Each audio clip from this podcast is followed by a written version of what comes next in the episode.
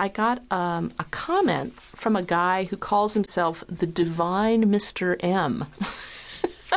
he must be a Bette Midler fan because she called herself the Divine Miss M. He's the Divine Mister. And he wrote a story that he said if you keep torturing, you enjoy torturing. And he says, I am a bondage master, which clearly and accurately implies that I am a sadist. And he means this in the erotic sense. That makes me a minor authority in this matter because I do torture women and men for sexual pleasure. Yes, it is consensual. And these women and men are masochists who derive sexual and emotional pleasure from their torture.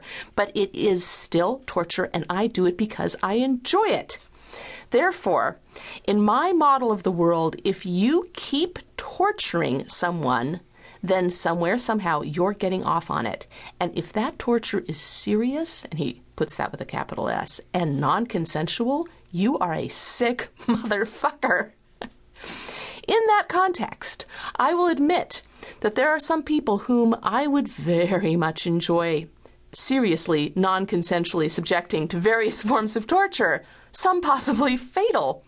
Most of them know who they are and would be the first to cry out that I too am a sick motherfucker, and I would not disagree with them. So, given all that, well, do the fucking math. If you keep torturing, you fucking enjoy torturing.